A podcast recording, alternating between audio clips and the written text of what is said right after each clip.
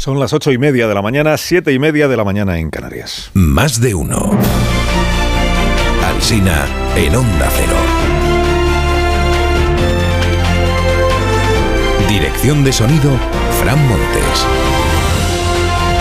Producción, María Jesús Moreno, Marisol Parada y Alicia Eras.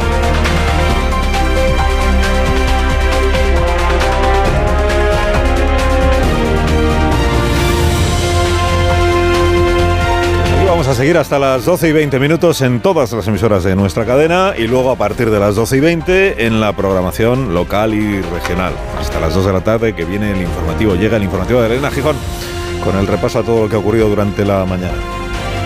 Ojo con hablar bien de Zelensky en el Cáucaso. A una señora jubilada que comentó con unos vecinos lo guapo que le parecía Zelensky y el sentido del humor que tiene, la visitaron horas después unos señores de negro para interrogarla y le han caído 400 euros de multa según denuncia una asociación de derechos humanos rusa, que por cierto está ilegalizada en, Rusia, claro, como organización de derechos humanos que es.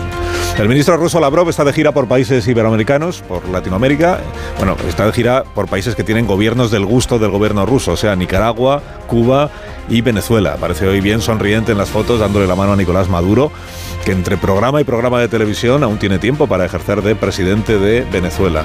Por cierto, no ha epatado como él esperaba Maduro su última criatura, que es esta presentadora virtual que le acompaña en su programa de la tele y que se llama Sira. Mi nombre es Sira. Fui creada bajo los parámetros de inteligencia artificial para acompañarlo, desde hoy, en su programa con Maduro Más. Triunfaremos. Sira, Sira por lo de... Sí. Bueno, escribe hoy Francés Brasero en La Vanguardia y dice, esto no es ni inteligencia artificial ni en nada, esto es una recreación con voz artificial que lo que pretende es convencer a los espectadores de que el gobierno venezolano está en vanguardia tecnológica. Vamos, inteligencia artificial. Hoy, por cierto, va a ser el colombiano Gustavo Petro quien visite a Joe Biden en la Casa Blanca y allí abogará porque Washington levante las sanciones a Venezuela, aprovechando que han mejorado mucho las relaciones entre Estados Unidos y Caracas eh, como consecuencia de la crisis energética. En España la sequía causa estragos, el abril más seco desde que hay registros, merece hoy la apertura del diario El País. En contra de la creencia popular, dice el periódico, abril no es el mes más lluvioso del año, porque esa condición le corresponde al mes de noviembre. Pero este abril, desde luego, está siendo agosteño. 5 litros eh, de lluvia en todo el mes, 5 litros por metro cuadrado, ¿se entiende? En todo el mes. Sobre Doñana y alrededores de Doñana, hoy publica el periódico de España una crónica de Isabel Morillo que dice, Huelva es una provincia que se siente castigada. Lleva años denunciando el abandono. Tiene una red ferroviaria paupérrima. Hace un año se manifestó bajo un lema que era ¿y, Huelva cuándo? Hay un ambiente muy conflictivo en la comarca esta afectada por lo de los regadíos. Y añade Isabel, dice, Huelva siempre fue bastión del Partido Socialista, pero en las últimas elecciones autonómicas el PP duplicó en votos al PSOE. Y eso tuvo mucho que ver con el campo y con los agricultores igual por eso hoy está Sánchez, está Feijón. El alcalde de Bonares, que es socialista, confirmó en Onda Cero Huelva que el ayuntamiento apoyó en su momento la tramitación esta del PP y Vox en el Parlamento andaluz para no parecer contrario a los agricultores. Hemos llegado incluso hasta aprobar nuestros plenos que se pueda llevar a cabo soluciones que no creíamos en ella como era la proposición de ley para que los agricultores vieran que nosotros estamos a favor de los agricultores, pero hemos dejado muy clarito que eso no iría a ningún lado. Creemos que esta proposición de ley no va a solucionar nada, pero para que no parezca, estábamos por, por la labor. El alcalde socialista, insisto, el día en el que el Congreso va a remedar o a remediar la avería de la ley del solo sí es sí, Irene Montero sigue en su cargo de ministra de Igualdad. Esto le parece vergonzoso a David Jiménez Torres, que hoy se pregunta en su columna, dice, ¿cuál es el criterio para que un ministro sea apartado o destituido? ¿Qué hicieron Ábalos, Carmen Calvo, eh, Rodríguez Uribes, eh, la ministra Celá, la ministra Montón, el pobre Maxim Huerta dice que tuviera un impacto social tan negativo como lo de Irene Montero? Porque ellos ya no están y ella sí que está. El español lo que se pregunta es si Sánchez dirige un gobierno o un manicomio.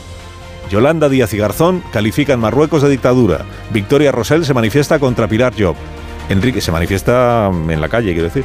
Enrique Santiago atribuye la guerra en Ucrania a la expansión de la OTAN. Dice el español, Sánchez dirige un manicomio en el que los internos se han apoderado de la botica. El Independiente pone hoy el acento en una eh, omisión, una omisión. El informe de seguridad nacional que hacen cada año Defensa e Interior no dice nada del espionaje con Pegasus a Sánchez y a Margarita Robles. Recuerda el Independiente que aquel episodio fue objeto de una comparecencia urgente del ministro Bolaños para dar cuenta de la grave situación que se había producido. Dice, claro, tan grave y en el informe este no se la menciona. Nunca llegó a esclarecerse quién le infectó el móvil con Pegasus a Pedro Sánchez. A veces critica hoy la opacidad del gobierno sobre Marruecos. La ruptura con la causa saharaui, dice su editorial, es el movimiento más extraño que ha realizado el PSOE en los últimos tiempos. El presidente tuvo ocasión ayer de explicarlo en el Congreso y no lo hizo. Sí explicó Sánchez ayer en el Congreso cómo ve él el país. Hoteles llenos, terrazas a rebosar de gente, playas hasta la bandera, en definitiva, optimismo en la calle. Dio rienda suelta a la euforia, dice Sánchez Ugarte hoy en el diario.es. El espíritu de Ayuso se había apoderado de Sánchez por lo de las terrazas llenas. Qué éxtasis. Lástima que no se quitara la camisa y lanzara la camisa a los escaños socialistas. La vanguardia lo que más destaca esta mañana es lo del rey o lo de los reyes. Felipe VI defiende la ejemplaridad el día del regreso de su padre. Dice el título de la vanguardia, no confundir, ¿eh? No es que el rey Felipe defienda la ejemplaridad del padre, no, es un poco al revés. Lo que defiende es la ejemplaridad justo el día que viene el padre. Es un como diciendo, como diciendo. El mundo dice que la llegada de don Juan Carlos fue discreta, que se fue del aeropuerto a casa a casa de Pedro Campos, donde comió marisco, dice, el periódico. Editorializa al respecto, dice el camino correcto es el que ratificó ayer el rey Felipe, lealtad a la corona y renovación. El país sostiene que esta visita, de espaldas a la zarzuela, complica el regreso oficial de don Juan Carlos a España. Oficial entiendo que es cuando venga para quedarse. Y que eso solo será posible si da explicaciones claras y pide perdón. Escribe Manuel Javois que en San Senso no hay rastro ni de fans ni de, ni de detractores del emérito. Los vecinos saben que el rey existe porque hay periodistas que lo persiguen. La razón se suma a las críticas, no tanto a la visita como tal, como al hecho de que la visita permita a la izquierda ejercer el populismo. La izquierda se impulsa con la nueva visita, dice la razón en portada, e interpreta que el propio don Juan Carlos se ha dado cuenta y por eso ha tratado de imprimir en el último momento perfil bajo a su presencia. La política catalana sí que es diferente, es diferente la política catalana. Sí, mire, la presidenta del Parlamento está suspendida. Ha sido condenada por un caso de corrupción, pero sigue teniendo escaño todavía. Y ayer asistió a la sesión parlamentaria, pero desde la tribuna de invitados. La presidenta del Parlamento suspendido en la tribuna de invitados. Aparece en la foto ella ahí, sola en la tribuna, pero claro, entre que está ella sola y que pequeñita no es, la señora Borras, esa es la verdad, pues como para no fijarse en, en su presencia. El periódico informa hoy de que el ministro Bolaños se instala en Cataluña para exhibir nueva etapa. Se instala en Cataluña, dices Bolaños como Soraya Sáez de Santa María cuando abrió despacho. No, se va a instalar cuatro días, cuatro días. Y va a aprovechar eh, para verse con el abad de Montserrat. Ya que está ministro, pues con la moreneta, que menos que una reunión con la... Fumar ya no es sexy, dice la vanguardia, el consumo de tabaco penaliza las citas amorosas. Y no solo, quienes buscan compañero de piso prefieren en un 75% a no fumadores. Y dice la vanguardia, pronto llegará esto también a la cuestión laboral, a la contratación, porque no es discriminación que una empresa contrate solo a no fumadores. Ahí hay debate, ¿eh? porque el 35% de la población sigue siendo fumadora en, en España. ¿Y qué más cosas? Le cuento que Don Winslow está terminando su último libro y que él ha dicho que va a ser el último porque va a abandonar la literatura. Su próxima ocupación será el activismo político. Dice que los vídeos que está publicando en redes son más eficaces que todo lo que escribe, porque despiertan conciencia. Ya veo a Pablo ahí fichándole para su YouTube. Y en el mundo celebran hoy el dato de audiencia que ha obtenido su columnista Rafa La Torre dato de audiencia de la brújula. Y la razón lleva en portada esta gran verdad, edición de acero única cadena que crece en el último año, pues sí. Y dedica también la razón hoy un comentario elogioso, muy merecido, ¿eh? a Santi González, el director general de Antena 3 Noticias o capitán, galardonado en los premios Talento de la Academia de Televisión. El galardón que reconoce a los mejores que trabajan detrás de las cámaras. Detrás porque él quiere, pues si Santi se pone delante de las cámaras, tiemble, Matías.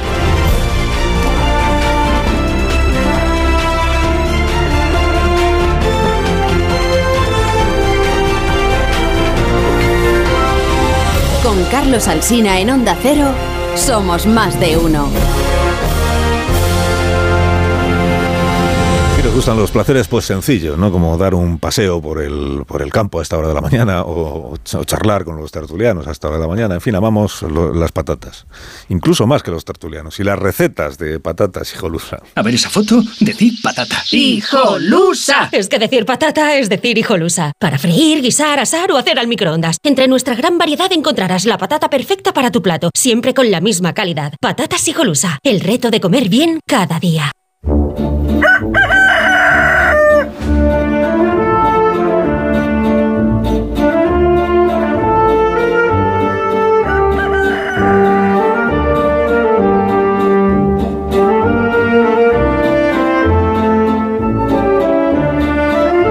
Está el gallo La Torre, como cada mañana a esta misma hora. Buenos días, Rafa. Buenos días, Carlos Alsina. Ayer por la tarde ocurrió algo importante aquí en Onda Cero, en, en Julio de la Onda, en concreto. La confesión de Victoria Rosell de que en su día se habían hecho simulacros que revelaban que sí se producirían rebajas penales a violadores por la ley del solo sí es sí, es una nueva fisura en la defensa numantina que igualdad viene haciendo de la ley. Así que sí, que existía la certeza de que la ley favorecería a unos cuantos condenados, no tantos como un millar, pero sí al menos unas cuantas decenas. Y entonces, ¿por qué cuando se produjo la primera la ministra Irene Montero la imputó a la propaganda machista? Hoy se remienda la nefasta ley después de siete meses, urgido el PSOE por la cercanía electoral y la experiencia sienta un precedente penoso.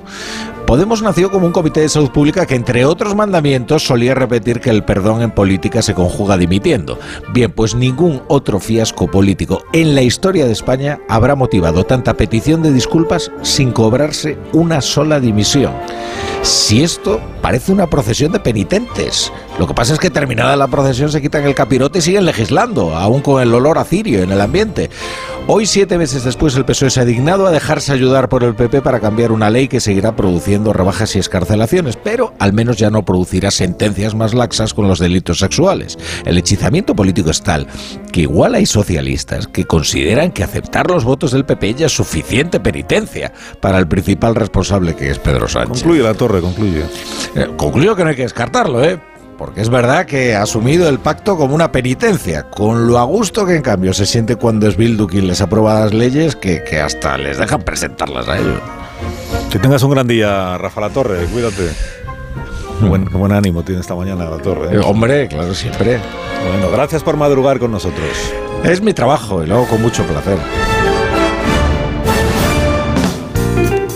También los tertulianos, los contertulios de este programa vienen con enorme placer porque vienen a por los Callahan. Claro, Marisol. sobre todo porque saben que se van a llevar el zapato más cómodo del mundo por- eh, para caminar hacia un futuro mejor y en este caso con lo nuevo de Callahan Adaptation que es Callahan Circular, el zapato que no solo se adapta al pie sino también al planeta, diseñado para que una vez concluido su ciclo de vida los diferentes materiales utilizados en su fabricación puedan separarse, reutilizarse y reciclarse, minimizando así la huella de carbono y el uso de recursos naturales. Callahan es el zapato que está a la venta en las mejores zapaterías y en callahan.es. Tecnología, diseño y confort a buen precio.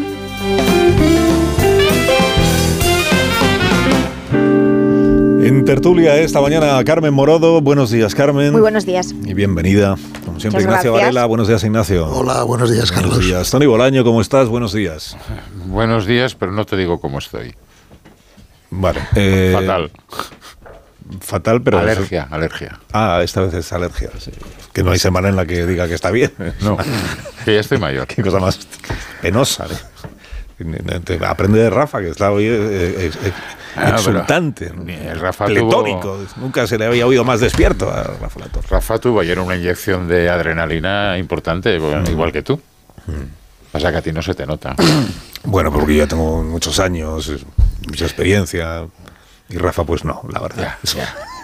Bueno, gracias. Marta a- García, ayer, buenos días. Buenos días. Espera, que Ignacio Varela iba a decir algo elogioso. No, que gracias a esto del, hemos descubierto que es verdad lo de que somos más de uno, ¿no? Bueno, bastantes más. ¿eh? Amón Rubén, buenos días también para ¿Qué tal. Carlos? ¿Cómo estás? Pues muy bien, tengo un montón de asuntos esta mañana que plantearos, esa es la verdad, porque tenemos mm, mil, mil cosas y creo que todas bastante interesantes que tienen que ver, luego hablaremos de lo de Doñana, con la visita que hoy realiza por un lado Sánchez a Doñana y por otro lado Feijó a la provincia de Huelva, no es, no es, no es precisamente al Parque Nacional, pero sí va a estar allí también, eh, va a estar en Huelva y creo que en Sevilla, bueno, hay, hay creo que dos, tres ministras, también hoy en ciudades andaluzas, con asuntos diversos, pero bueno, que igual igual da la sensación de que Andalucía es un escenario electoral muy relevante y por eso hay muchísima presencia, muchísima. Y eso para que ser una esquinita. y eso, para ser una pequeña esquinita, sí. Y eso que allí no hay autonómicas, ¿eh? Hay- lo que hay son elecciones municipales, pero es verdad que luego también vienen las generales y se votan. Bueno, pero eh, antes de hablar de Doñana, de, de- de la ley del solo sí es sí, eh, eh, de Marruecos y todos estos eh, lo de Biden que es también novedad de la tarde de ayer la Casa Blanca anunciando que ya eh, tiene fecha para digamos la esperada presencia del presidente del gobierno en el despacho Oval esperada sobre todo por el gobierno de España que es verdad que a ningún presidente del gobierno de España le ha disgustado nunca que le reciba el presidente de los Estados Unidos. Lo vimos con Felipe lo vimos con eh, Aznar. Aznar fue el que más veces estuvo en el despacho Oval creo en época de Bush hijo.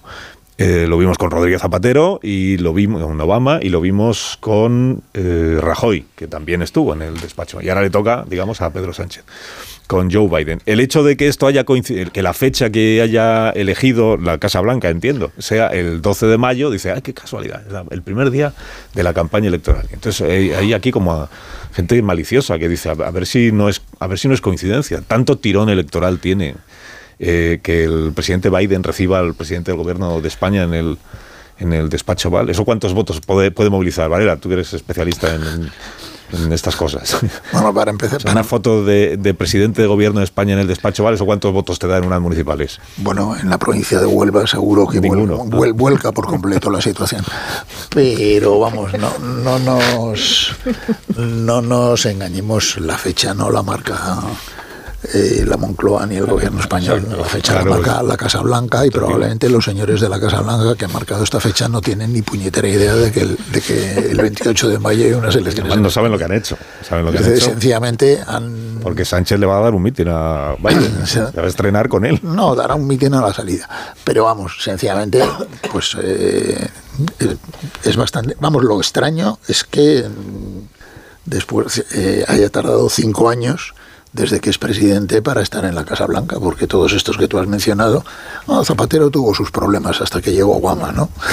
Tuvo sus problemitas para que lo recibieran en la Casa Blanca. Hombre, porque no le Pero- perdonaban lo, de, del desfile. y la bandera. Pero, pero vamos, que, que el presidente del gobierno de España se entreviste con el de los Estados Unidos, pues es algo, está. es algo normal y, y, por supuesto la fecha la han marcado los norteamericanos y no, no, no han pensado en ninguna clase de, en el calendario electoral español ni nada. Es que no lo conocen. Porque no lo conocen, pues trae sin cuidado. Exacto. lo recibe cuando le viene bien a Biden. Por- Pues se acabó. No. Yo creo que el vuelco electoral de Huelva, mm, que dices tú por el- la visita del presidente Sánchez a Biden, es similar al vuelco electoral en Cataluña con la visita de Bolaños a Montserrat. Bueno, no me cambies de tercio. Bueno, con, un po- con un poco de suerte, Bolaños, fíjate que Cataluña es el único sitio de España donde los socialistas van a mejorar su situación electoral Sí. respecto a la de hace cuatro años. A lo mejor Bolaños consigue cargárselo también. Eh, bueno, eh, eh, ¿sabe Bolaños que si va a comer a Montserrat tendrá que comer en silencio y no podrá darnos un sermón?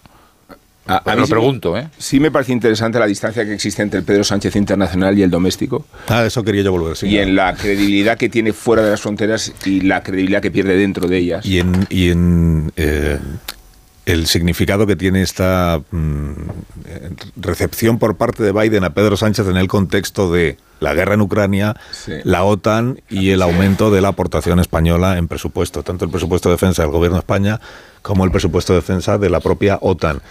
Sabiendo que Sánchez tiene dentro de su gobierno al partido más anti-OTAN que hay en España, que es y ¿y la desempeñando, presidencia de la Unión Europea? desempeñando Ese la- es la el contexto, ¿no? De- desempeñando la, la la presidencia de la Unión Europea. Y, y es verdad que, que esa reputación es in- a mí me parece indiscutible. Eh, Sánchez tiene un prestigio, tiene un prestigio que se ha ganado en las instituciones europeas, que se ha ganado en los honores que le concedió Zelensky, por ejemplo, ofreciéndole un lugar en el Parlamento el día que se conmemoraba el primer año de la guerra. Y se le percibe con un interlocutor acreditado y válido. Eh, la política exterior con Sánchez ha, crecido. No siempre en la mejor dirección, como demuestra el caso de Marruecos. Y ese es otro de los asuntos, Carlos, que son muy relevantes de la visita al, al despacho Oval. La coincidencia sorprendente de Estados Unidos y de España en política exterior respecto a Marruecos y el Sáhara.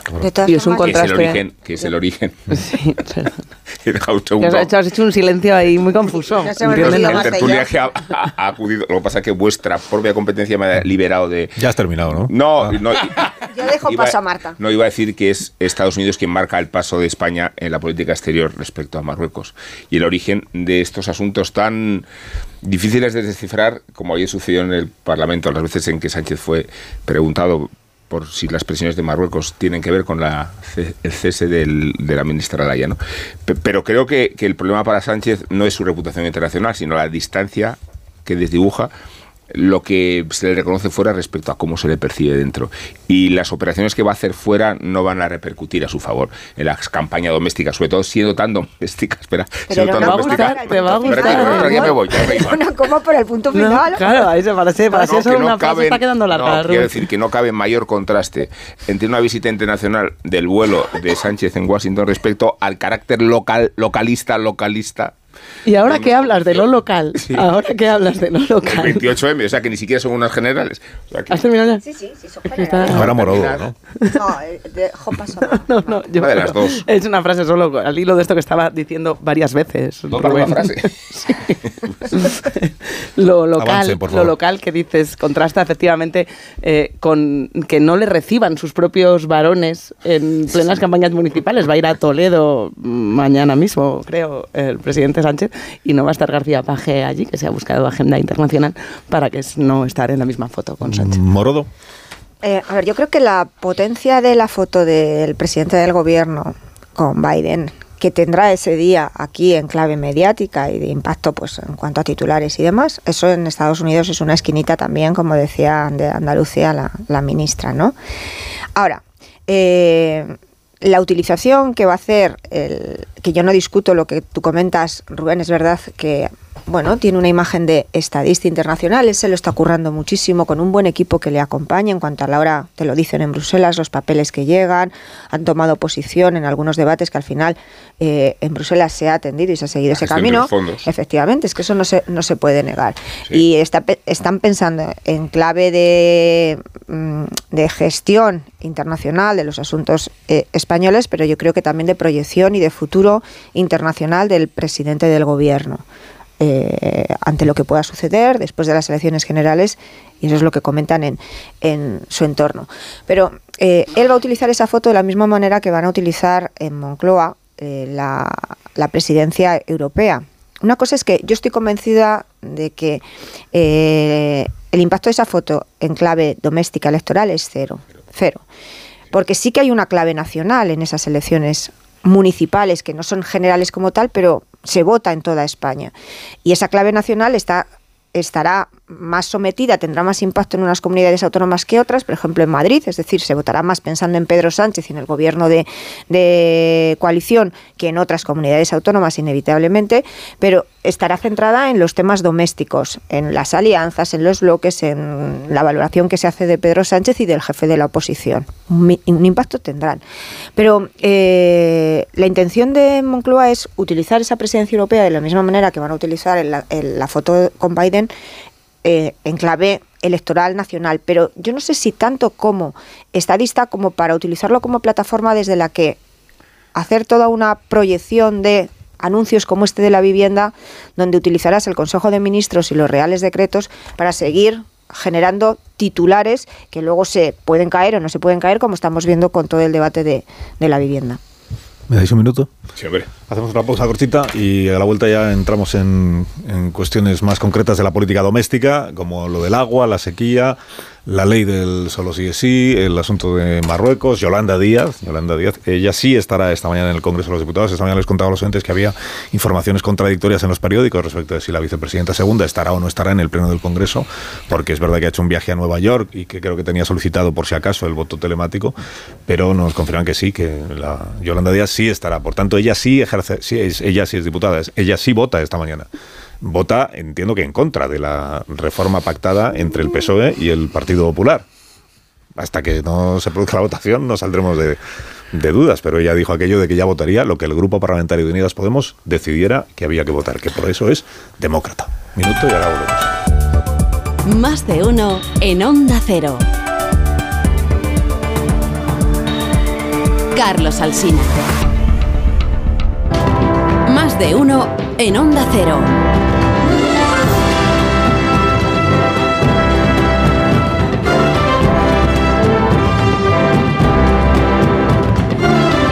9 y un minuto, una hora menos en Canarias, en tertulia hoy con Ignacio Varela, Carmen Morodo, Tony Bolaño, Marta García ayer y Rubén Amón. Empezamos, si os parece, por el asunto de Doñana y alrededores del, Parque Nacional, Parque Natural y Preparque, que todo eso hay alrededores porque es donde está la zona esta que sería objeto de una recalificación o reclasificación de los terrenos si saliera adelante, si termina la tramitación sin cambios, digamos, de que han iniciado el PP y Vox en el Parlamento de Andalucía, que es el punto de partida la semana pasada de la formidable controversia que se ha generado en torno a ese asunto y del debate político que está planteado.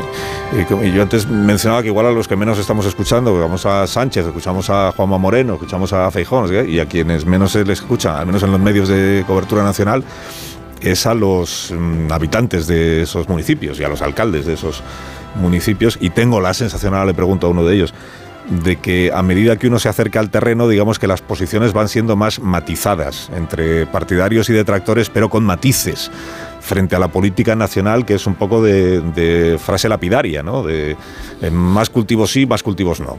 Hay agua, no hay agua. Pues allí en el terreno, pues parece que las cosas no se ven de una manera, digamos, esa es la impresión. Se lo pregunto a Gustavo Cuellar, que es el alcalde de Moguer, que tiene la amabilidad de atendernos esta mañana. Alcalde, buenos días.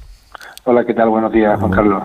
Buenos, días. no sé si usted comparte esto de que, visto desde allí donde están ustedes, las posiciones tienen más matices que visto desde los medios de comunicación de ámbito nacional o desde la política nacional. Por ejemplo, y le pregunto directamente, la posición del Partido Socialista de Andalucía, usted mismo, que es, que es alcalde del Partido Socialista de Moguer, como el alcalde de Bonares, la posición del Partido Socialista en Andalucía respecto de esta cuestión eh, ¿cuál es? Porque desde el gobierno de España se dice esto de no hay agua, no va a haber agua, ni un cultivo más, pero en realidad la posición oficial del Partido Socialista de Andalucía no es exactamente esa, ¿no? Es, es, depende, o, unos cultivos sí y otros no. Bueno, como bien has dicho, está todo lleno de matices. Eh, estamos hablando de, imagínese, yo que soy licenciado en Derecho, eh, desde Sevilla, desde Madrid, licenciado en Derecho, intento operar eh, a corazón abierto a un paciente eh, sin ser yo ni cardiólogo. Eso es lo que está en parte sucediendo, pero en todas las esferas políticas y en todos los ámbitos. Es decir, estamos hablando de que sin conocer históricamente, pero tampoco de forma palpable el territorio, todo el mundo opina, todo el mundo manda y todo el mundo quiere.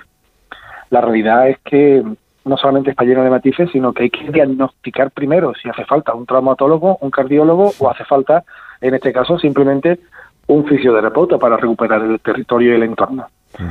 Em, hay infinidad de supuestos de hecho, pero se, se, resumen en tres. Aquellas personas que llevan cultivando nuestro territorio desde finales de los años 60, aquellos que fueron cultivadores nuevos o agricultores nuevos, o aquellos, ese supuesto complejo, en el que hay personas que a finales de los 60 empiezan a cultivar en torno a, los 90 eh, diversifican y cambian de, actividad, pero vuelven a la agricultura.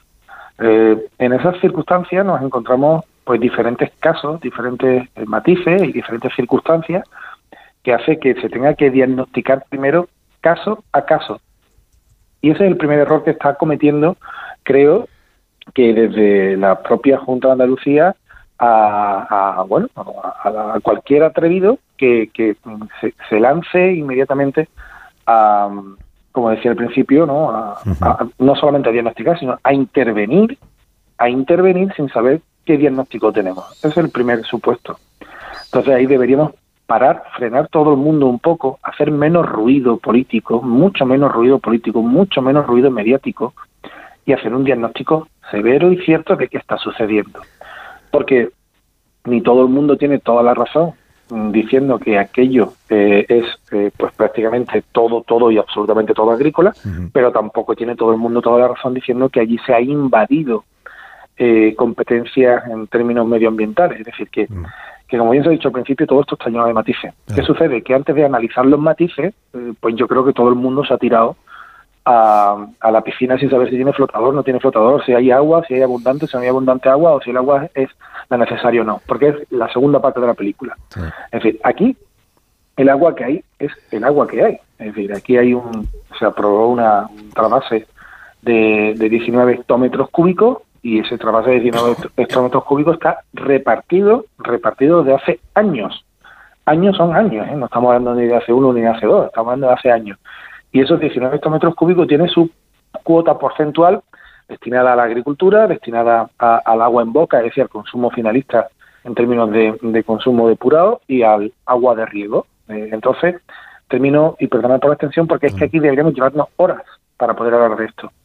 Em, aquí eh, hay que diagnosticar primero eh, finca a finca, hectárea a hectárea, hacer el histórico verdadero, porque aquí hay mucha gente que vive de la agricultura, eh, es el sector no solamente el primario en términos de la cadena productiva, sino también es el, el primero en términos de generación de Producto Interior Bruto. Hecho ese análisis, tendríamos que comprobar si existe agua para la totalidad de los riegos o cultivos y, en tercer lugar, en caso de que haya, eh, después del, del, diagnóstico, una situación donde eh, agricultores se vean fuera, fuera de la posibilidad de, de plantar y de cultivar, pues el propio gobierno, tanto de la Junta como el propio Estado, pueden darle una solución. No es la primera vez que sucede en nuestro entorno. ¿Qué solución debería ser? La reubicación, es decir, la reubicación fuera de la Corona Norte. Por supuesto, dentro de los planes de ayuda, mejora y de consolidación de la agricultura en nuestro pueblo, porque vuelvo al principio también, ¿no? Eh, eh, estamos hablando de que la agricultura es el motor, es la cabeza tractora de, la economía y de parte de nuestra vida aquí en, el territorio. Por lo tanto, e, es, una cuestión de análisis, de diagnóstico, de sentarse de verdad todas las partes y de analizarlo. ¿Por qué? Y termino, y si termino ahora. Mañana no puede ser el objeto o ahora el arma arrojadiza entre unos y otros. Es decir, aquí todo el mundo conoce Doñana y disfruta Doñana.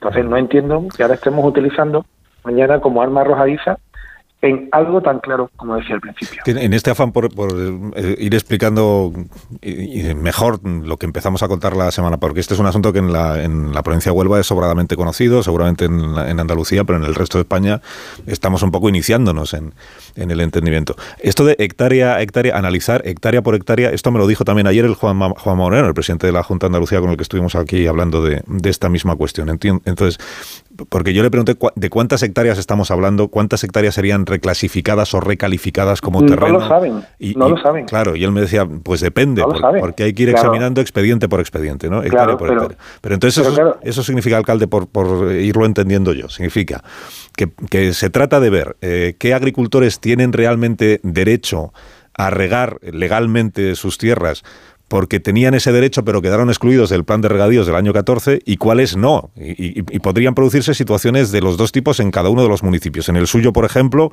que creo que estamos hablando de 70 hectáreas que tendrían que examinarse, podría ocurrir que en algunas hectáreas se aprobara el riego y en otras mm, no se aprobara. ¿no? Esta sería por eso hablo de, una situación intermedia, que no es ni todos los cultivos que se puede hacer, ni ninguno de los cultivos que ya se están haciendo. Sería una cosa intermedia, unos sí y otros no, depende de los derechos que tenga cada uno, ¿no? Yo mm, pienso que ya todo el mundo, como puedes y has dicho, empieza a limar asperezas y a hablar claro. Eh, lo que está 100% garantizado es que nadie sabe cuántas hectáreas se pueden regularizar, pero ni los propios agricultores ni el propio gobierno de la Junta de Andalucía, como reconocía ayer el presidente. Es decir, aquí, teniendo en cuenta que hay unas elecciones el 28 de mayo, todo el mundo se ha tirado a la piscina. ¿Cuántas hectáreas se pueden regularizar? Es imposible calcular en este momento ni con la normativa, porque además yo me leo la normativa y aún así dice algo completamente difícil, y es que solo podrán regularizarse aquellas que hayan tenido una plantación de turno corto, son menos de, de 20 años, que haya sido de eucalipto, es decir, en este caso una plantación forestal donde se rebaja el turno, pero que puedan acreditar y certificar no el alcalde ni, ni un técnico, sino el propio secretario del ayuntamiento que esas parcelas agrícolas estaban cultivadas antes del año 1992. Quiere decir esto que hay que hacer un análisis pormenorizado, pero pormenorizado es pormenorizado de cada una de las hectáreas. Y eso no quiere decir que después tenga o no tenga agua, sino primero es saber si la calificación que tiene es de uso agrícola o forestal. Y eso a día de hoy tiene que hacerse una a una. Sin embargo, aquí el propio gobierno de la Junta, el presidente de la Junta de Andalucía, anunció que se iba a regularizar o recalificar. Mm. Entonces, eh, le generó unas expectativas al sector agrícola y frente a, a esas expectativas, que nadie sabe de cuántas hectáreas son, pues se puso todas las alarmas y todos los focos sobre el entorno de nuestro municipio y sobre todo quien está sufriendo hoy día el, el sector agrícola, pues está. Porque se interpretó que se iban a recalificar todos los terrenos y que aquellos que no son cultivables iban a pasar a serlo. Pero ahora, ahora de lo que estamos hablando es de ir eh, hectárea por hectárea. Esto, esto, lo, esto lo entiendo. Hay otra cosa que no entiendo, alcalde, y usted me lo explica. A ver.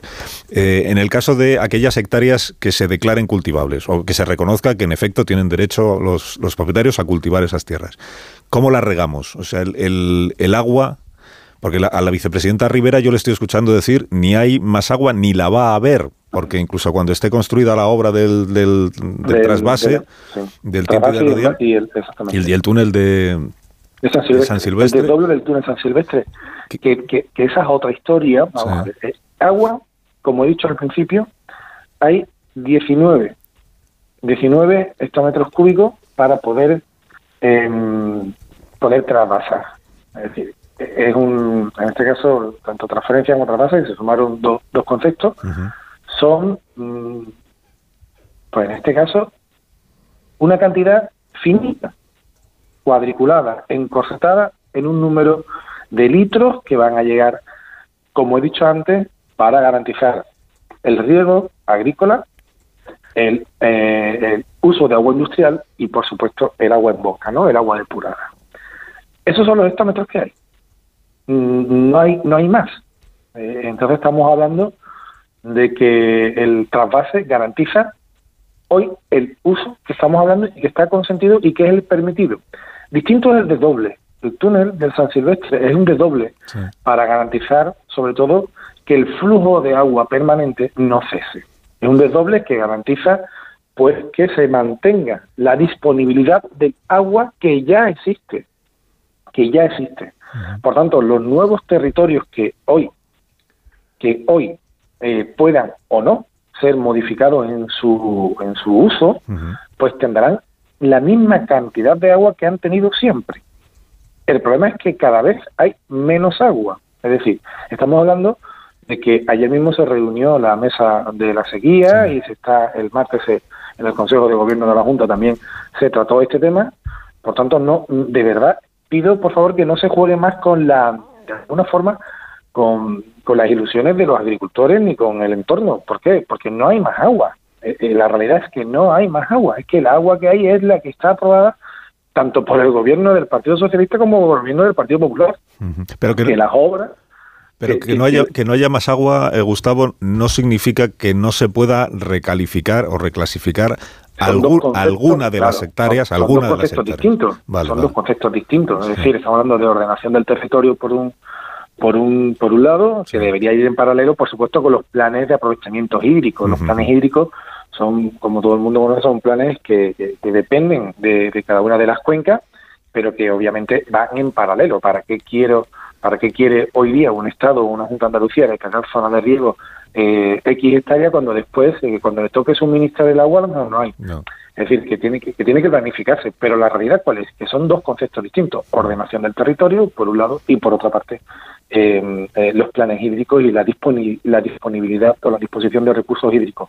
Hoy, hoy por hoy, estamos discutiendo, um, estamos de alguna forma, sin saber nadie cuántas hectáreas pueden o no, se está discutiendo la ordenación del territorio, la calificación del suelo, sí y por otra parte se está metiendo, ya aprovecha que, el, que el, nunca me lo he dicho, que, que, el Pisuerga pasa por Valladolid, se aprovecha y ya se habla de agua. Pero la realidad es que el tema fundamental de la disponibilidad y capacidad de riego y de agua es la que es. Y el tipo de uso del suelo es el que hoy se está debatiendo.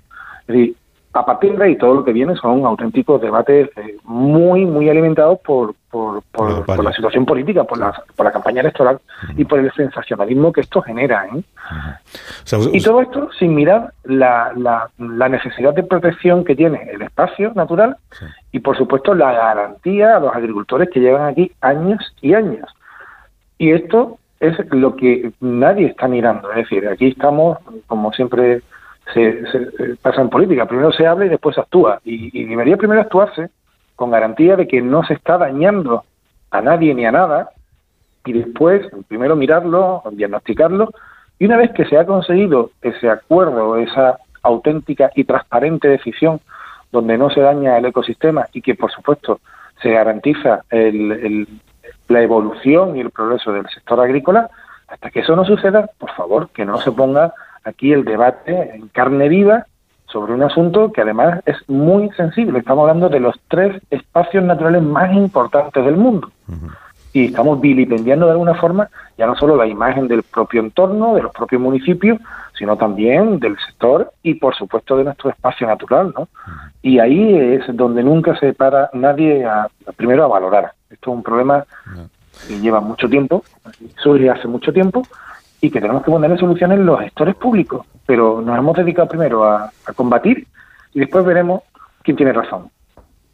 ¿Usted le, recomendaría al, gobierno de la Junta de Andalucía y al gobierno de, España, al gobierno central, mm, que, que, hablen, primero que hablen entre ellos y que, vayan más a los matices y menos a la, al gran titular y a la brocha gorda de sí o no, sí o no, ¿no? A favor o en contra.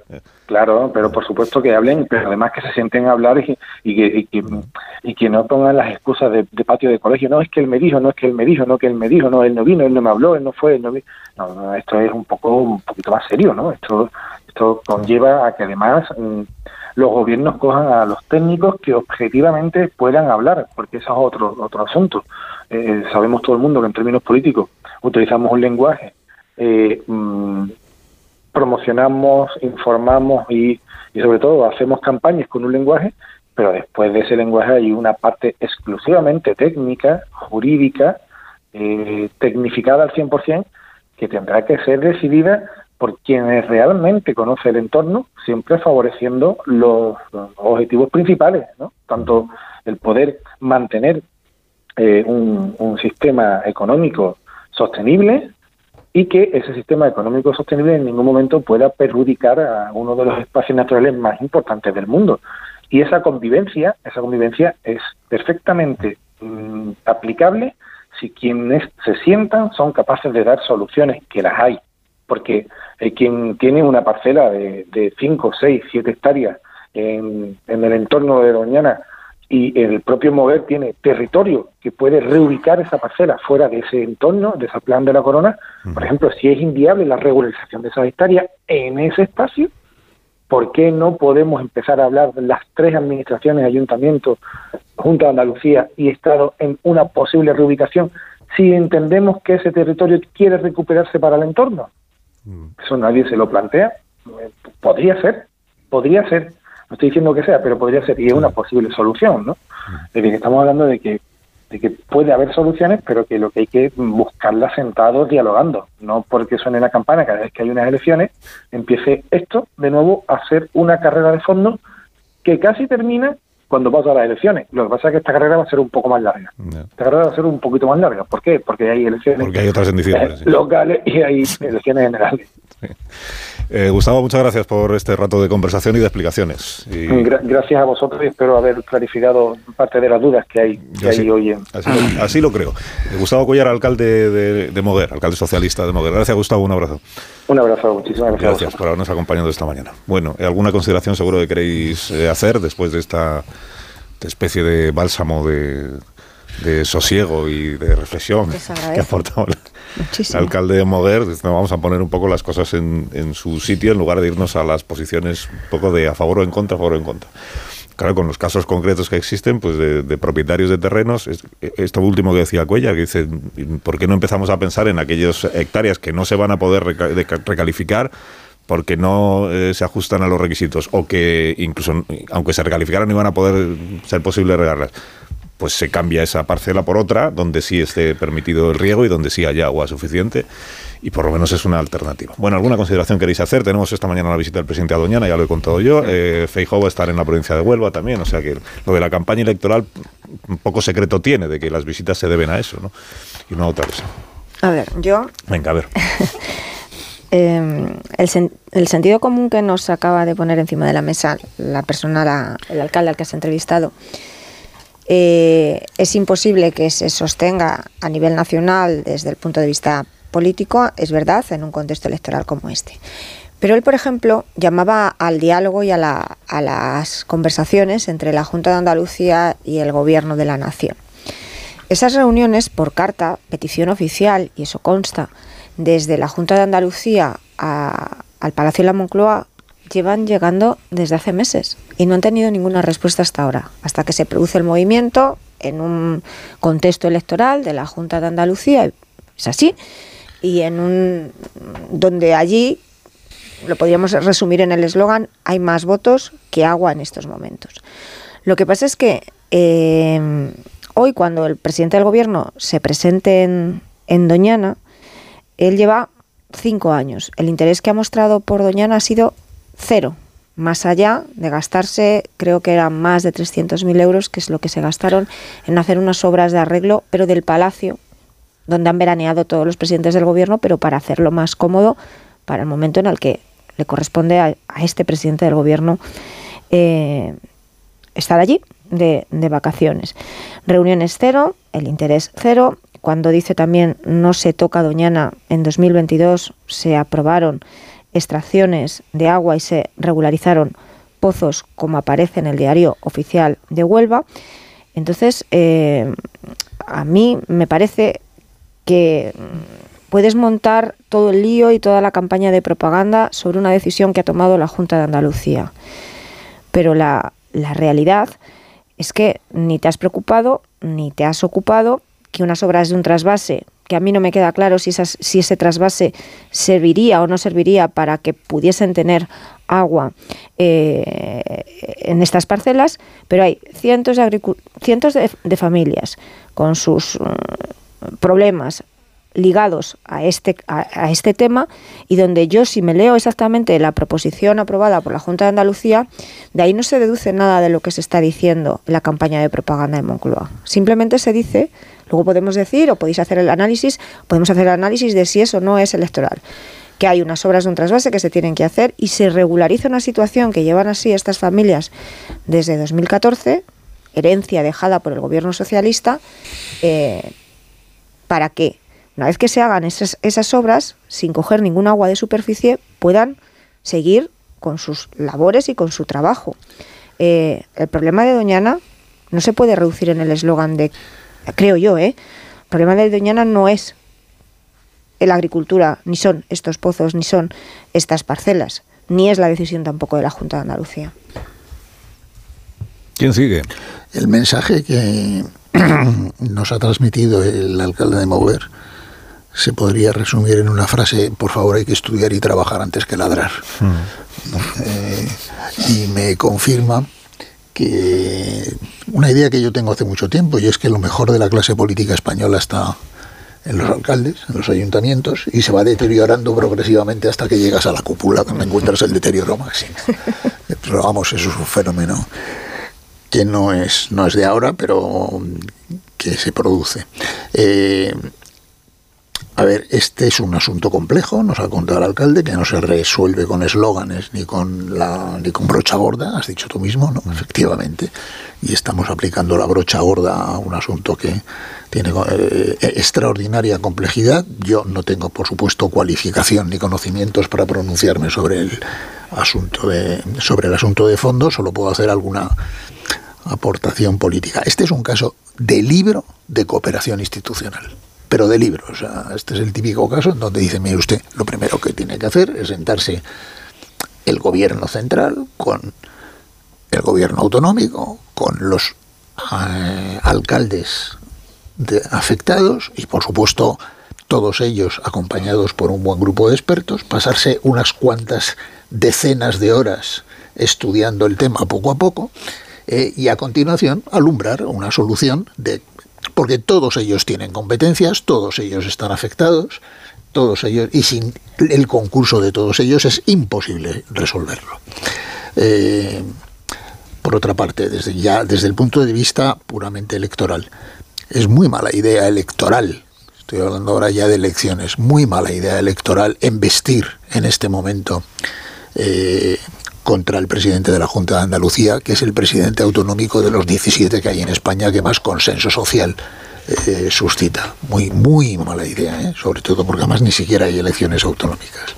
Yo no se lo recomendaría a los eh, asesores electorales del Partido Socialista. Eh, Doñana no se toca. Tampoco parece que sea el mejor eh, eslogan, porque es que precisamente por no tocar Doñana durante mucho tiempo, salvo lo del Palacio de Vacaciones del señor presidente, pues eh, es un espacio natural precioso que está en grave peligro y está en grave peligro porque no se ha querido tocar durante demasiado tiempo y se ha producido un deterioro eh, progresivo. En todo caso, vamos a hablar y a oír hablar mucho de agua en estas elecciones, y no solo en Doñana, sino en sitios donde el tema es bastante más conflictivo, va a ser uno de los temas centrales de, de las elecciones, esto de tal, y por favor, dejemos de una vez de mm, considerar que el hecho de que estemos en periodo electoral es un salvoconducto universal para el disparate. Por favor, sería todo lo contrario. Se supone que cuando tú le vas a pedir el voto a los ciudadanos, debes enseñar lo mejor de ti mismo. Resulta que es que aquí el hecho de que haya unas elecciones próximas se convierte en una especie de licencia universal para decir para hacer y decir toda clase de burradas, de disparates, de no sé, para mostrar lo peor de tu, de tu imagen. Por favor, si el, electoralismo es íncito a la democracia. no tiene nada de malo hacer las cosas. Dice, no es que busca votos, claro, naturalmente es que estamos en una democracia, en la democracia se buscan votos, pero que la manera de buscar votos sea que nos volvamos todos auténticos gorilas de la política, no es que no lo entiendo. Debería ser al revés, coño. Voy a, ¿Cómo? Te enfades, Ignacio, tampoco te enfades. un poco sobreactuada. voy, a, voy a coger el hilo de lo que decía ahora Ignacio. Electoralismo. Ojalá hubiera electoralismo en otras zonas. Ojalá hubiera electoralismo. Lleida, eh, cosecha de cereal a hacer puñetas, nada. Se tendrá que importar todo el grano. La fruta fresca, la producción se va a reducir un 50%, eso va a ser un drama en, en toda la zona de, la de las comarcas del Segria, pero Aragones está preguntándole a los expertos sobre cómo hacer el referéndum y la mesa de la sequía, oye, como para después de las elecciones, porque si no eh, puedo tener lío. Ojalá hubiera electoralismo allí. Doñana no se toca. Bien, a lo mejor se hubiera tenido que tocar antes, pero yo creo que ahora se dinamita. Porque, a ver, hay, eh, agua no la hay, no existe. Mm, todo lo que se haga será para peor. Es verdad, como apuntaba Carmen, que hay cosas que quedan pendientes por parte del gobierno del Estado, pero también hay cosas pendientes por parte de la Junta. Yo me he quedado embelesado con las palabras del alcalde, porque estaba intentando bajar la pelota al suelo mm. ¿eh? y jugar la pelota en ese suelo. ¿no? Y luego déjame, Ignacio, que te lleve la contraria en una cosa. Aunque tienes parte de razón. En una más. En una más. ¿Es mala idea por parte del PSOE lanzar este ataque al presidente de la Junta? Quizás sí, pero es mala idea por parte de, eh, de Moreno Bonilla de aprobar este proyecto de ley justo antes de la campaña electoral, que además Europa le ha dicho, pero ¿qué está haciendo usted? Y claro, la semana pasada, creo recordar, el consejero de Medio Ambiente o de Agricultura de la Junta decía aquí, es que el, el, gobierno de España dice mentiras. Hombre, pues a lo mejor mm, el gobierno de la Junta no se ha explicado bien, porque en Europa el, vamos, el bofetón que se ha llevado la Junta es importante. Es decir, como hagan esto, va a haber multa. Hombre, bajen ustedes la pelota al suelo, como decía el alcalde. Definitivamente lo que es mala idea es que a estas alturas del debate no hayan tenido ni un minuto de conversación entre los dos gobiernos. Es totalmente de acuerdo. Creo, que... Con lo fácil que lo tienen hoy mismo, que está Sánchez en, Doñana y Juanma Moreno está en Sevilla. por, qué Sánchez está en Doñana? No solo para aprovechar la inercia electoralista o demagógica de su consideración hacia el medio ambiente, sino porque el lugar en el que tendría que estar hoy es el Parlamento, que es donde se vota la ley más controvertida y polémica de su legislatura. Y en ausencia de Sánchez, lo que hace el presidente del gobierno es trasladarse al lugar donde puede enfatizar sus diferencias con el partido con el que acaba de llegar a un gran acuerdo. De esta manera, Sánchez, en lugar de responsabilizarse del consenso, que sería de agradecer por otro lado, hemos llegado a un acuerdo con el principal partido de la oposición, la ley finalmente prospera con más, con más votantes y, diputados que nunca, lo que hace es, me avergüenzo de este acuerdo y lo voy a triturar desde mi posición ultra ecologista de Doñana. Entonces a mí me parece una estrategia, por un lado, bueno, entiendo que, que oportunista, pero por otro lado demasiado obscena en su en sus detalles, ¿no? Porque eh, el día en que Sánchez tiene que responder de todos los errores de la ley del sí cambia el foco y nos habla de sensibilidad ecológica. Eh, a mí esto me chirría mucho más de lo que podría hacerlo si, si en realidad el debate fuera honesto y no es honesto el debate ecológico que hoy se va a vivir en la contradicción del Parlamento Nacional y el oportunismo de la, de la visita a Doñana. Sí, es, no, no es en las promesas electorales donde se ve más electoralismo, sino en la sobreactuación de esa confrontación que es evidente por parte del presidente de la Junta de Andalucía cuando quiere que parezca que es el gobierno central contra la Junta, cuando en realidad la Junta efectivamente se está oponiendo no solo a lo que dice el Ministerio de, Transición Ecológica, también a lo que dice la Comisión Europea, lo que dice la comunidad científica, lo que dice el CSIC, que advierte de que en un momento de sequía tan grave como la que tenemos, prometer regadíos eh, pues que es un contrasentido, como lo puede ser estar construyendo grandes campos de golf en Huelva o en lugares donde efectivamente o se hace una gran inversión en tecnología y en nuevas maneras de aprovechamiento y de, y de sostenibilidad, o vamos a agravar el problema cada vez más. No solo es la agricultura, el turismo aquí también juega un papel fundamental que ahora mismo en campaña electoral no le interesa ni a los alcaldes ni a los ni a los presidentes de comunidades autónomas sacar a colación. Si empiezan las restricciones y el turismo se ve afectado, vamos a tener también otro problema económico sumado al de la agricultura. Y hay también una sobreactuación en la confrontación eh, desde el punto de vista del Ministerio de Transición Ecológica, donde se hace tanto hincapié en la transición justa, que creo que es un concepto crucial para que no se entienda cuidar del parque natural o cuidar del medio ambiente como una afrenta al desarrollo económico de las zonas y para que la transición justa, que es algo por lo que la ministra eh, Rivera vela mucho, tenga sentido, no se puede eh, escenificar este enfrentamiento con la, con la agricultura. Habrá que darle una solución efectivamente a esos agricultores, como estaba diciendo el alcalde.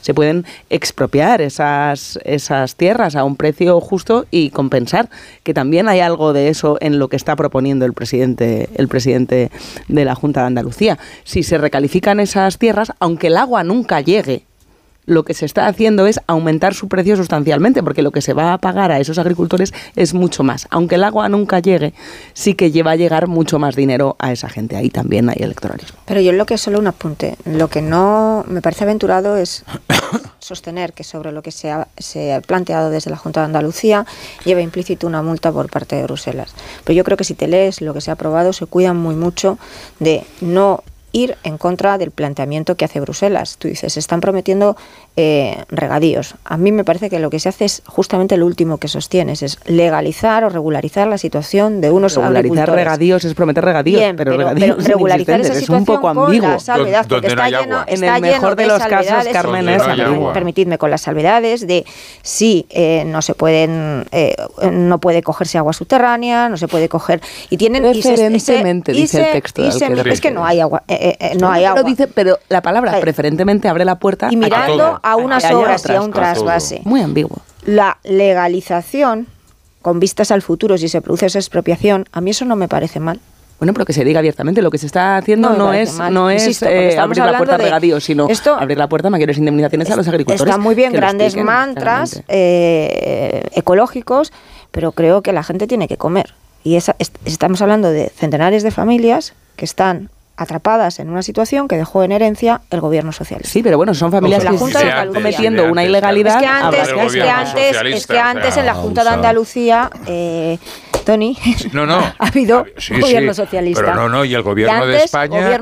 y el gobierno de España, Mariano, Mariano Rajoy estaba. Ay, ¿O no estaba? ¿Y Aznar estaba? Uy, pues sí, también estaba. de Andalucía era. En algún, no, no, no, no, no, sí, perdona. antes estabas acusando al PSOE de que no hacía el trasvase y ahora resulta que los problemas son todos de la Junta. El trasvase 2018. No, no, no, no, es anterior. No, no, no, no. Es muy anterior. El gobierno de Mariano Rajoy. Es lo contrario que pedía el alcalde. No, hombre, no pero es que es verdad. Hechos. No, no, Vamos a salir de la no, no, es, no, no, perdona, pausa. no estás emitiéndote a los hechos. Y ahora mismo continuamos no, no. De, con otros asuntos, con estas posiciones tan matizadas que usted acaba de escuchar. Un minuto. Más de uno. Onda Cero. Carlos Alsina. Más de uno. Onda Cero. Carlos Alsina.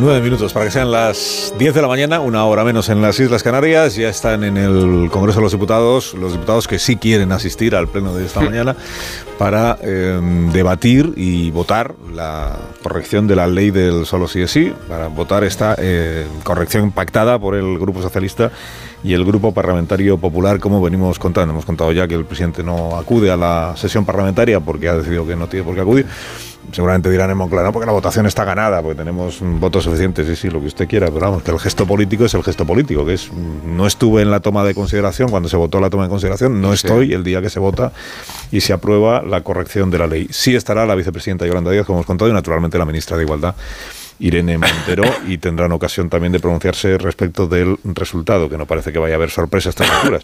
Por más que Podemos venir diciendo toda la semana, no, hasta el último momento es posible a ver si conseguimos que el PSOE cambie de posición. En fin, se dirá lo que se quiera, pero el acuerdo con el PP ya está hecho. Novedad del día de ayer también lo hemos contado que Victoria Rosell, la secretaria de Estado y delegada del Gobierno contra la Violencia de Género del Ministerio de Igualdad, en entrevista con Julio Otero en la tarde de ayer y en esta casa, eh, contó que, siempre que se hace eh, una, un proyecto de ley, un anteproyecto, que va a suponer una reforma del Código Penal, siempre desde el Ministerio de Justicia y el ministerio que esté afectado por la ley o impulse la ley, en este caso el de igualdad, se hace una simulación, o sea, se hace un estudio de qué consecuencias tienen los cambios que vamos a introducir en el Código Penal, incluido qué consecuencias tiene en las sentencias que ya están eh, emitidas y eh, que podrían ser objeto de revisión al cambiar las penas y cambiar la definición de los delitos. Es decir, este caso en concreto, que es, hacemos una ley del solo sí es sí, que incluye una modificación del Código Penal, estudiemos qué consecuencias tendría sobre los casos ya juzgados y sentenciados. Y ese trabajo se hizo, contó ayer Victoria Rosell,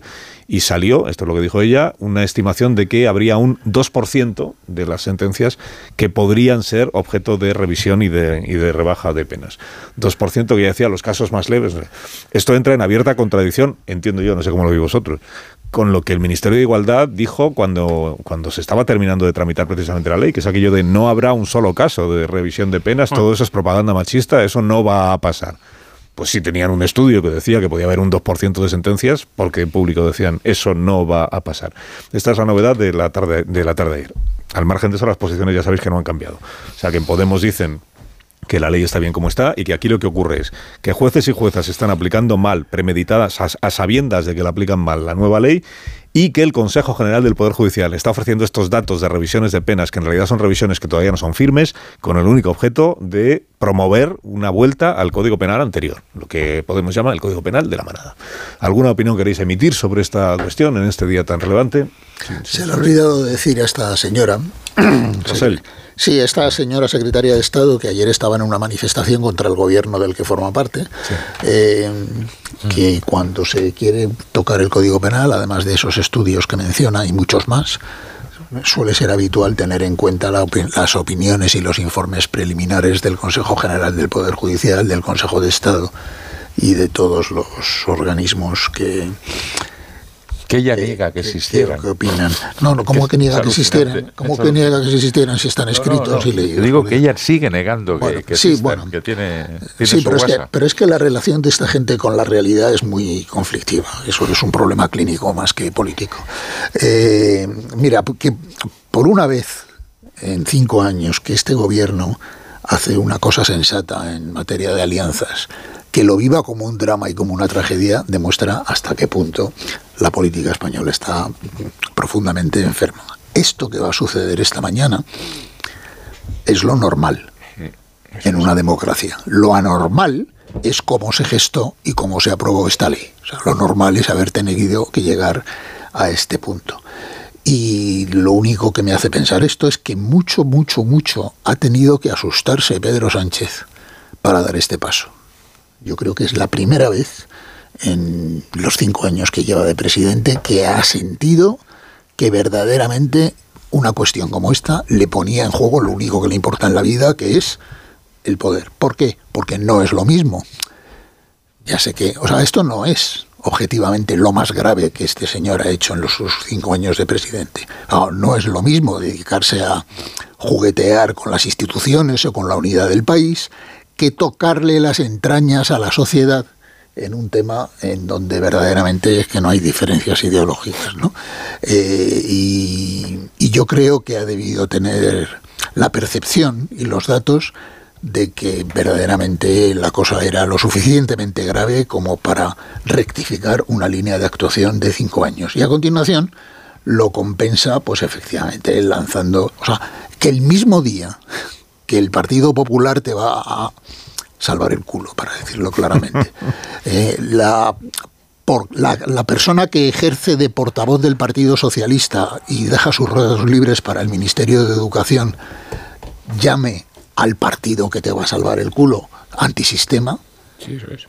Oiga, en fin, si aquí hay alguien especialista en antisistema, es el Partido Socialista y sus Pero aliados. A mí lo más relevante de todo me parece de verdad. Y me parece que es eh, histeria del perdedor, lo llamo. Lo que destacaba ahora, Carlos, lo de Victoria Rosell de ayer me parece muy relevante, porque queda claro que mintió el Ministerio de Igualdad. Había una duda de si era mentira o era incompetencia y ayer quedó claro que fue una mentira, que sí sabían que eso iba a pasar y que lo negaron repetidamente. Y eso me parece muy relevante, porque si el Ministerio de Igualdad lo sabía, no, a mí lo que me podía muy relevante haber es que dijeran la verdad elegido- algún día. O sea, Bueno, más allá de estas consideraciones, noticiosamente creo que es muy relevante. Y me parece muy relevante también saber que si el Ministerio de Igualdad lo sabía, podía haber elegido explicar que a mayor punitivismo no necesariamente se previenen más agresiones sexuales, que si miramos en la Unión Europea los países que, más penalizan estos delitos no necesariamente son donde menos se producen, que hay una labor de educación fundamental para la prevención de las agresiones sexuales y de las violaciones. Y dentro de esa labor de, cultural, de cambio de mentalidad, de formación y de educación, es lamentable el papel que ha hecho el Ministerio de Igualdad convirtiendo el consentimiento en un eslogan cada vez más vacío, porque yo sí creo que es muy importante un cambio que había y un cambio cultural pendiente que se está dando en otros países para explicar que el consentimiento no es lo mismo que, que- que vaya implícito la idea de negarlo, nega- te niego a dar el consentimiento para mantener una relación sexual, que plantearlo de manera afirmativa. Que una persona que está privada de su, de su mm, capacidad de juicio por, por drogas, por alcohol o por lo que sea, no puede negarse a tener una relación sexual, pero tampoco puede decir que sí. Entonces, este cambio de mentalidad, una vez que el consentimiento se convierte en eslogan, eh, queda totalmente vacío. Ah, no sé si nos estábamos, perdona que no nos estás... Sí, remata, Morodo, Ya, termino rápido, rápido. No, Marta, el consentimiento, mm, eh, había ese problema con la sumisión química y, y otras cuestiones, pero el consentimiento siempre ha formado parte del Código Penal. No es lo mismo eh, que se entienda, que hay que decir que sí, Luego, que hay que, en el caso de que no. en el caso de Podemos Podemos siempre es a- a- aun con la mentira es coherente con lo que siempre ha defendido ellos siempre han sostenido que no hay son necesarios más penas para determinados No lo han de- delitos no lo han- sí, no lo han sí sí defendido Podemos siempre, es han coherente quien no es coherente es el. Partido Socialista y declaraciones del presidente del gobierno porque cuando tú focalizas todo en el Ministerio de Igualdad bueno, eh, Porque creo que aquí hay... mintió. No, pero esto es una decisión colegiada de un Consejo de Ministros, un presidente del Gobierno, donde el Partido Socialista siempre ha sostenido y ha negado también tajantemente que ellos estén a favor de rebajar las penas en el Código Penal. Eh, Es, es distinta la posición de los morados a la del Partido Socialista. Pero en cualquier caso, a mí me parece que hoy es un buen día. Y es un buen día porque por fin se corrige lo que fue una decisión de legislar a golpe de titulares y al golpe del aquello de la banada en contra de los informes de todo el mundo. En 10 Y se corrige también el problema de saltar de por los aires, saltar por los aires la proporcionalidad. Serán las 10, una Perdón. hora menos en las Islas Canarias. Ahora mismo continuamos. Más de uno en Onda Cero. Y de la actualidad económica y financiera que contamos hoy. Buenos días, Ignacio. Hola, muy buenos días. Pues mira, decirte que los mercados financieros europeos han- marchan en rojo, en rojo fresón de Huelva.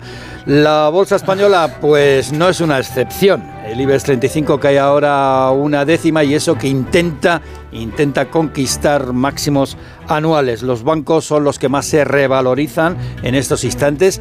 El valor que más sube es Bankinter, casi, bueno, casi un 4%, y es que las acciones de Bank Inter se disparan porque ha obtenido una ganancia de 185 millones de euros en el primer trimestre, un 20% más que en el mismo periodo del año pasado. Suben todos los bancos, como digo, y también a pesar de la sequía, pues el fabricante de piscinas Fluidra avanza más del 2%. Sequía y vivienda es el tándem político-económico del momento y la compraventa de viviendas en febrero cayó un 6,6% según el INE. Y hoy está previsto que se ratifique en el Congreso de los Diputados el decreto de la, de la prórroga de la excepción ibérica, pero el 40%, y este es un dato también de estadística, una encuesta que ha hecho el INE, dice que el 40% de las empresas españolas cree que este año va a pagar más por la electricidad y por el gas.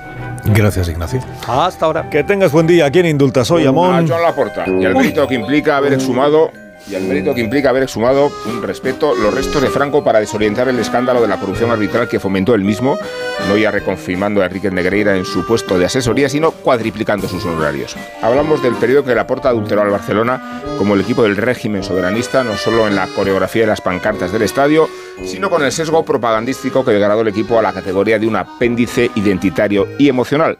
Era una manera de internacionalizar el procés y de retratar al Barça en una implicación política que conectaba con el fervor religioso del balón. Dios, patria y fútbol fue el lema que el dictador Salazar elaboró en Lisboa para recrear su modelo opiáceo de la sociedad que gobernaba.